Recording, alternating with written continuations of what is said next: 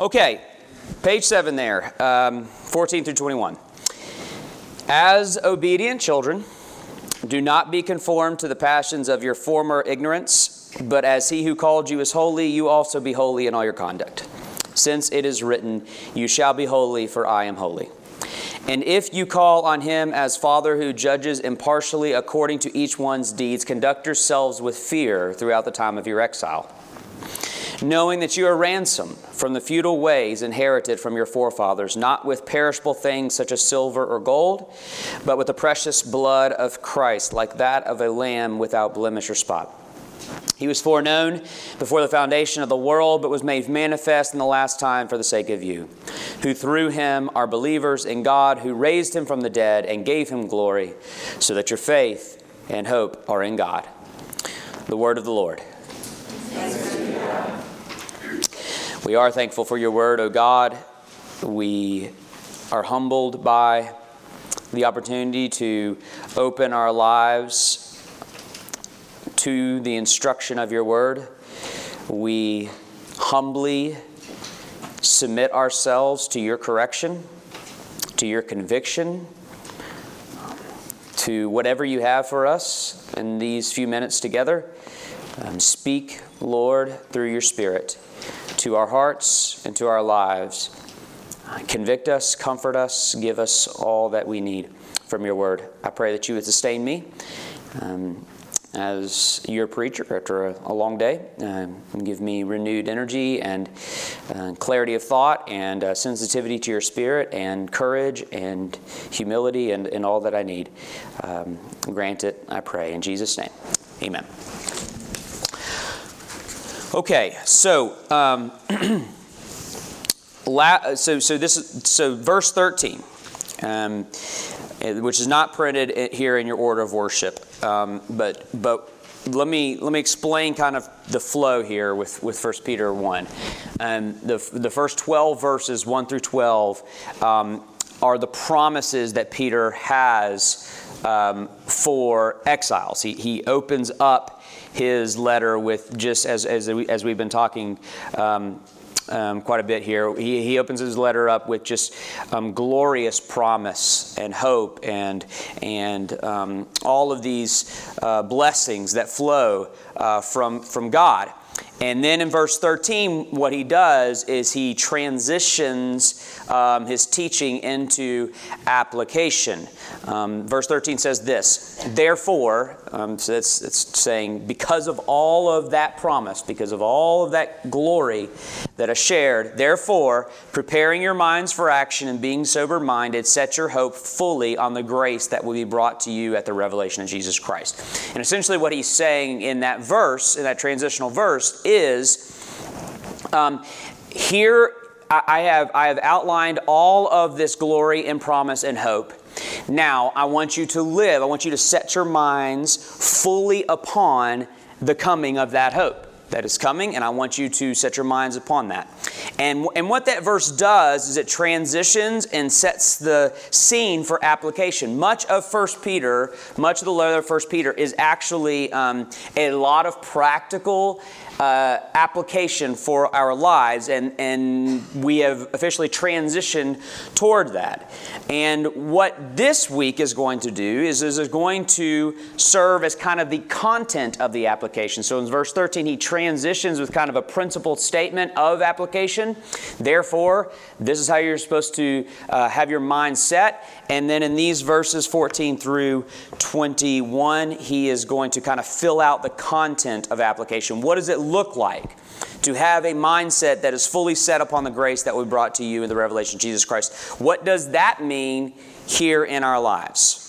Um, and that's, that's what we're going to look at. And the way Peter is going to answer that question is by invoking um, that unique Christian promise of God as our Father. Um, we, we take it for granted. We take it for granted that we call uh, the transcendent God of the universe our Father. Uh, but that is, that is what we say. That is our claim. That is utterly different than any other religious claim. Um, and typically we ponder the unique blessings of that Um, and, and, the blessings are many. The fact that we get to call our Creator our Father, and we, and we, and we love to meditate upon what that means and, and what that means for us and the blessings of that. But this also comes with unique responsibilities. And that is how Peter is going to come at application this evening. All the glorious promise of 1 through 12 has turned God into our Father. The gospel has turned God now into our Father, and in this we rejoice but in this, there is also great responsibility. I was, uh, I was going back and forth with one of my sons this week uh, over something. I can't even remember what it, what it was now. We were, we were kind of going back and forth over it. And, um, and finally, I just said, look, you know, I did the whole, it doesn't matter. I'm not arguing with you. Um, I'm your father. End of discussion. You have to just do what I say. And, and he looked at his little infant uh, brother, just a month old brother and he said, oh, You have no idea what's coming.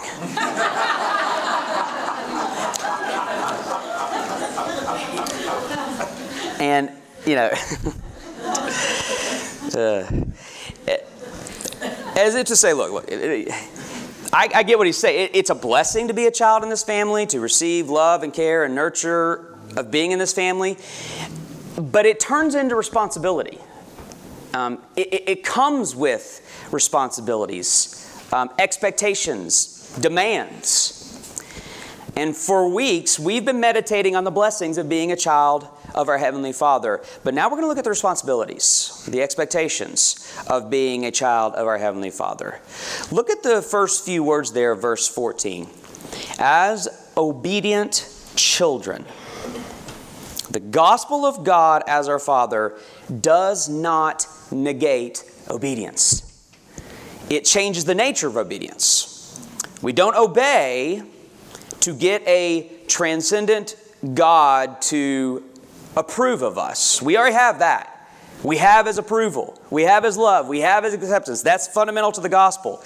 But that doesn't mean that we do not obey. Now we obey in a different way because God is our Father. And that comes with responsibilities and expectations. And I'm going to give us three from the text this evening. We imitate our Father, we fear our Father, and we trust our Father. Okay, let's look at it. We imitate our Father. So, as obedient children, do not be conformed to the passions of your former ignorance, but as he who called you is holy, you also be holy in all your conduct, since it is written, You shall be holy, for I am holy. Now, listen, when Peter speaks of holiness here, the concept of holiness, I don't want you to have in mind just kind of the, the righteous perfection of God. Of course, that is true. That's part of what it means that God is holy. And of course, that should be our ultimate aim. But, but if that is the only way you conceptualize holiness, it will become a paralyzing thing that is unattainable. The word holy uh, literally means set apart. And that is the concept that Peter's emphasizing here. Peter's calling us to strive for a consecrated, um, set apart, holy life. Stating it even more plainly, Peter is saying you need to be different. You need to be different. But it isn't just any kind of difference. It is a difference defined by our Father. It is a difference rooted in the fact that we have God now as our Father. He says, As He who called you, that that means called you as his own, called you as his son, called you as his daughters. As he who called you is holy, you also are to be holy. Now, the reason why that is important is because we don't want to misinterpret holiness as just difference for difference sake. Um, we don't define ourselves as a people who are just different from the world around us. We define ourselves as a people who are like our Father which will make us different. But that distinction makes all the difference in the way we view holiness. Too often our holiness is defined by, we define our holiness as by what not to do. We, we don't do those things. We don't believe those things. And what this only, this does is it leads to kind of a self-righteous uh, pietism. But holiness is not a negative setting apart. We're not like them. Holiness is a positive setting apart. We're like our Father. And, and, and I'm not just splitting hairs here, that actually really matters. This distinction makes a huge difference because what it does is it raises our expectations of what it means to be a child of God, what it means to be holy. If holiness is merely don't be like the world, be different than the world, then what this does is it produces a very shallow vision and standard of holiness. Is it really hard to outperform this world's ethic? Is that difficult? When you consider the um, just the corruption of the world around us, to be different than the world is not saying much. If you live a nice, decent, well mannered, reasonably moral life, then you have outperformed the normative habits of this world. Congratulations, you're holy. That was tough. But what if holiness is defined not negatively as don't be like them, but positively as imitate your Heavenly Father? What if holiness is as He who called you is holy, you are to be holy? What if holiness is be holy as I am holy, thus saith the Lord? Now that changes things. No longer is it enough to just not commit adultery, which so much of our world is in the habit of doing. It's not just enough to just not do that bad thing. We have to get concerned about the lusts of our hearts. That's a direct quote from Jesus, right? It's, it's, not, it's, not, it's no longer enough, just don't kill somebody. It's, do you have anger in your heart towards your brother? This, this, this gets down to the depths of motivations and intentions of our hearts. Suddenly, the call to holiness gets really personal. We are no longer fixated on their conduct, but on our conduct and the way it falls short of our Heavenly Father. We aren't concerned about outperforming the competition around us. We are concerned about the ways in which we fail to imitate our Father. That's why Peter does speaks of holiness not as separation from something out there, but notice as separation set apart, consecrated from ourselves. Look at verse 14. As obedient children, do not be conformed to the what? The passions of your former ignorance. That former ignorance is you before Jesus, your life before Jesus. Do not be conformed to the passions of your former ignorance. He's saying, holiness man's, you look at you. Specifically, those besetting passions that belong to your former ways, those, those lingering passions of the old self, your issues, your struggles, your habits, your idols. Be not conformed to you, but instead imitate your Father.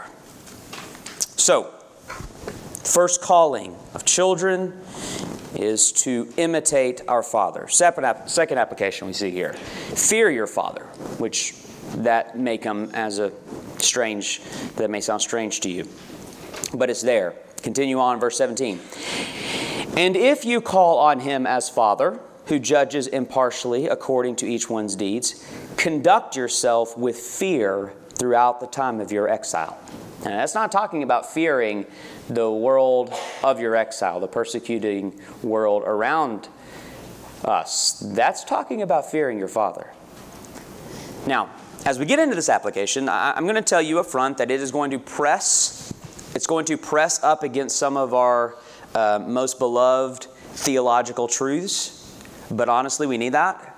Um, or I, at least I need that. And I think you probably need it too. Let me, let me state what we believe, what this verse is, is not saying. We believe that there is no condemnation for those who are in Christ Jesus.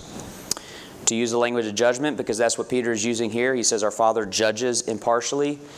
To use that language, we believe that we are justified before this God and declared righteous. You who have faith in Christ need not fear the judgment seat of God. This is at the core of our faith. And we will never waver from this doctrine. And this verse is not contradicting that, but the application of verse 17 is you should fear your Father. And we say, doesn't the gospel render that fear of God obsolete? Well, and I would say, yeah, in one sense, yes. But in another sense, absolutely not. What it does is it transforms the nature of fear from terror before a holy, just God to this um, paternal reverence and respect of a God. Those who are not in Christ should be terrified of Almighty God and His coming judgment. Those who are in Christ should revere God, who is now our Father. And it's the word Father in this verse that changes everything. He's saying, Your Father is the one you are to fear. We all know there is a healthy fear that a child should have toward a father. Um, not a fear of rage or rejection.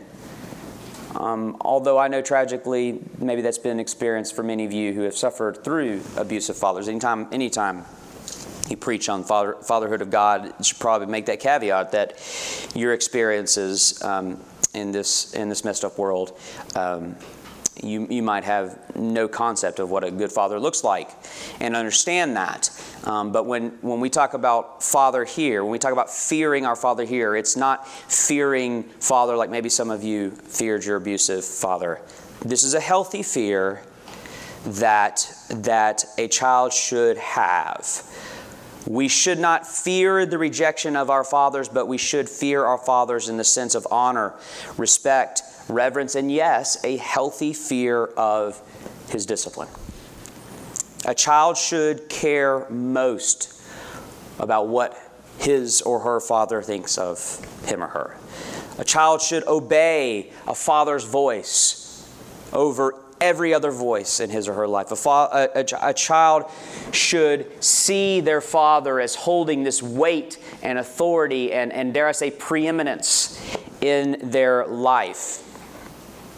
In fact, a father innately does hold preeminence in the life of a child. A father does hold this position in a child's life, which is why failed fatherhood is so devastating to a child. And these are the things that Peter is talking about here. Our God is a perfect father. That's what Peter's emphasizing when he says our Father judges impartially. He always does what's right and fair and good. He, he is unlike our earthly fathers, your, your, your broken stories. He is always right, fair, and good to his children. He doesn't harm us with unjust anger or unjust spoiling. Um, instead, he is a perfect father who always treats his children with perfect, perfect fatherhood. But what that means is that God actually is watching and actually does care about your conduct. He is actually a father. He's a perfect father, but he is actually a father, which means he actually does care about your lives, about what you're doing, about your conduct.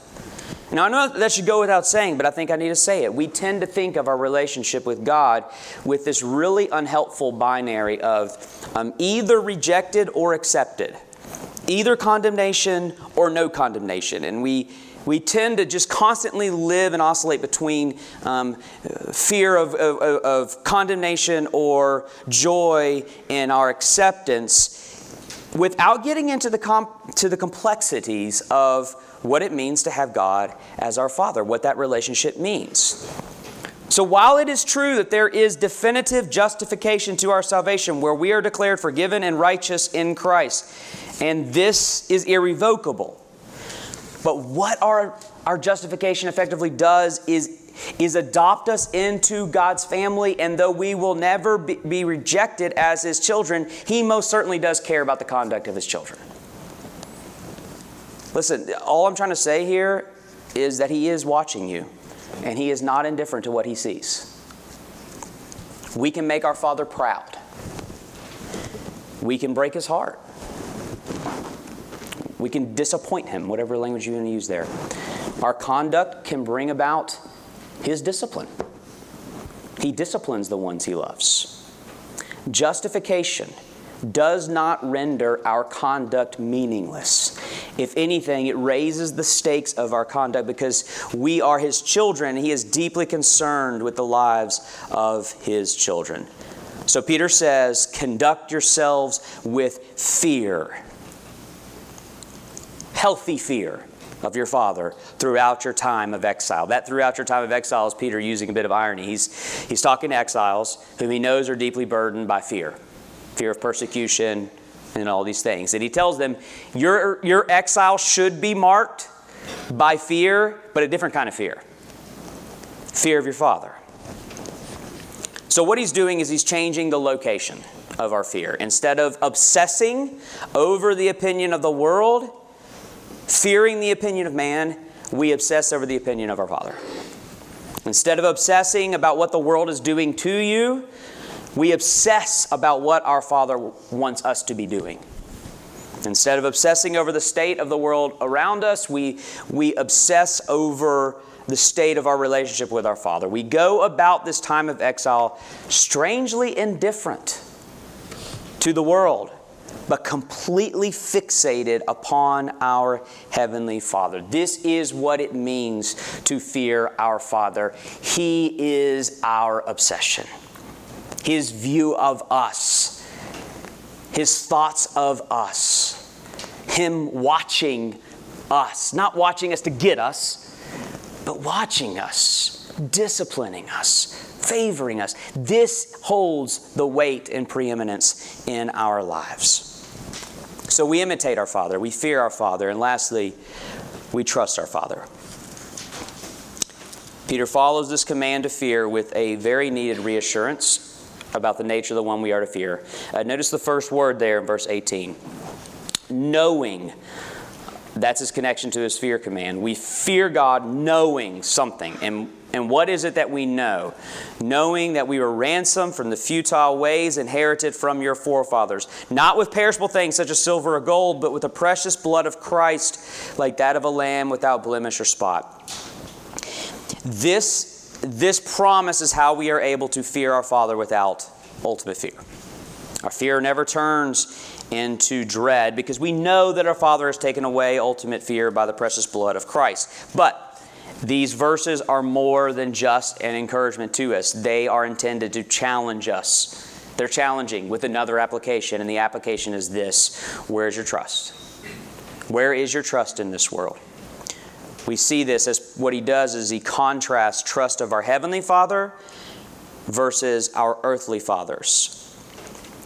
Again, verse 18 knowing you are ransomed from the futile ways inherited from your forefathers.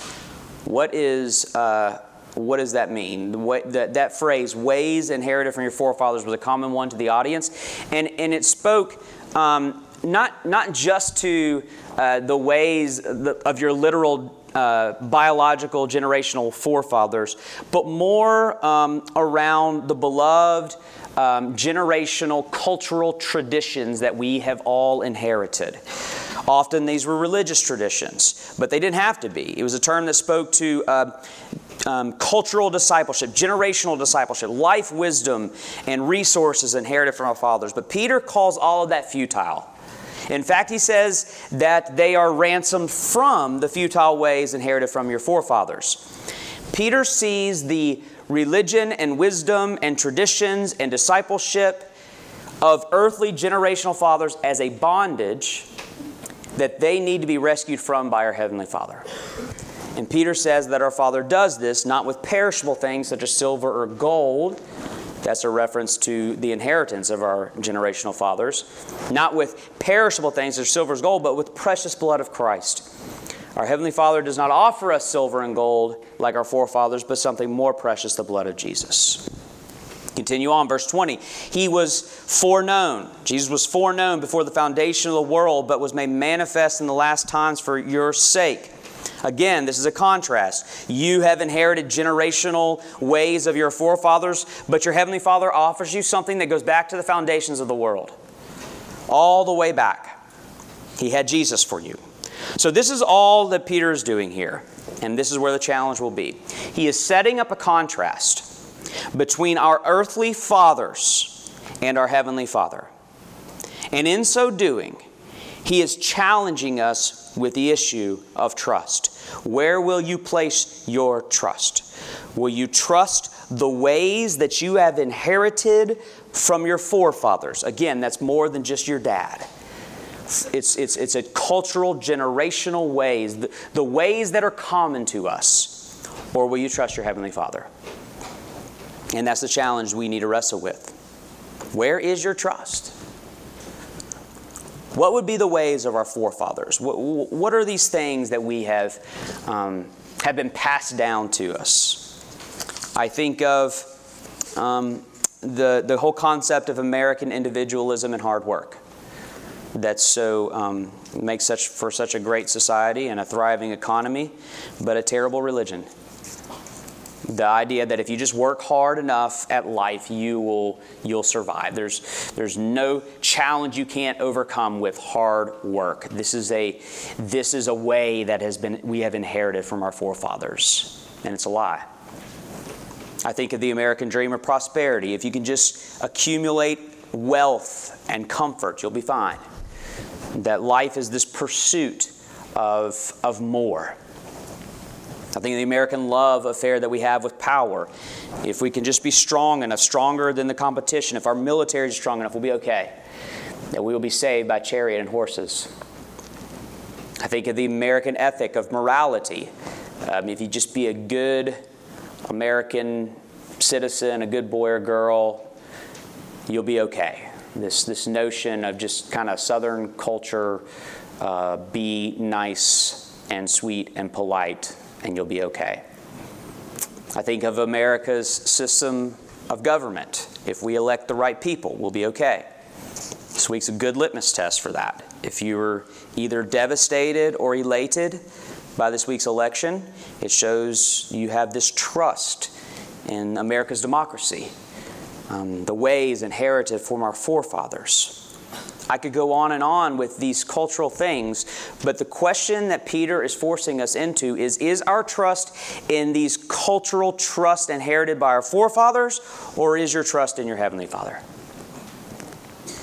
Where is your trust? Brothers and sisters, the ways of your forefathers are utterly futile and empty, and they will be proven so in the end. I don't know where you are with, with the Lord.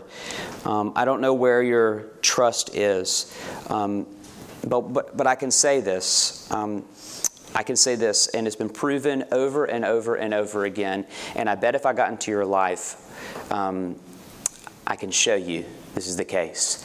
I don't know what your trust is, but if it is in anything outside of God, our Heavenly Father, it is an empty trust and it's failing you, or it will fail you. And I think your anxiety is testifying that that is so. Where is your trust? Peter is saying, Trust your Heavenly Father alone, for He alone is trustworthy. Notice how Peter closes this section, verse 21. Who through Him, through Jesus are believers in God who raised him from the dead. By the way, Peter slips that in because he always does. Um, once again, Peter grounds God's trustworthiness in the resurrection. God raised Jesus from the dead, so it's safe to trust him. But I want you to notice something else that Peter does in verse 21. He changes his language, and that's important. Um, he, he moves away from fatherhood language. It says, Who through him are believers in God, closing, so that your faith and hope are in God. Your trust is in God. He changes from Father, he changes in the section from Father to God, and that's intentional. You see, it is an amazing promise that God is our Father, but it is an amazing promise that our Father is God. Amen. And let us never forget that. The one you trust as your Father is Almighty God.